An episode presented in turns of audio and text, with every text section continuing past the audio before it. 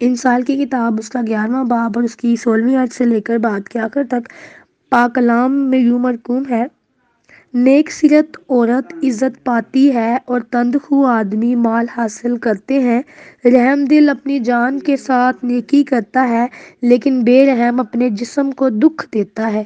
शरीर की कमाई बातल है, लेकिन सदाकत बोने वाला हकीकी अजर पाता है। सदाकत पर कायम रहने वाला ज़िंदगी हासिल करता है और बदी का पीरू अपनी मौत को पहचानता है। कंज दिलों से खुदावंत को नफरत है, लेकिन कामिल रफ्तार उसकी खुशनुदी है।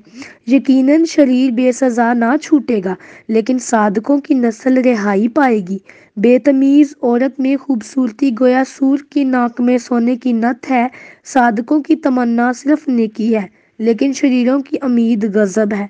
कोई तो बताता है, पर भी तरक्की करता है और कोई वाजबी खर्च से दरेक करता है, पर तू भी कंगाल है। फ्याज दिल मोटा हो जाएगा और सैराब करने वाला खुद भी सैराब होगा। जो गला रोक रखता है, लोग उस पर लानत करेंगे, लेकिन जो उसे बेचता है, उसके सर पर बरकत होगी। जो दिल से नेकी की तलाश में है, मकबूलियत का तालब है, लेकिन जो बदी की तलाश में है, वो उसी के आगे आएगी। जो अपने माल पर भरोसा करता है, गिर पड़ेगा, लेकिन साधक हरे पत्तों की तरह सरसब्ज होंगे।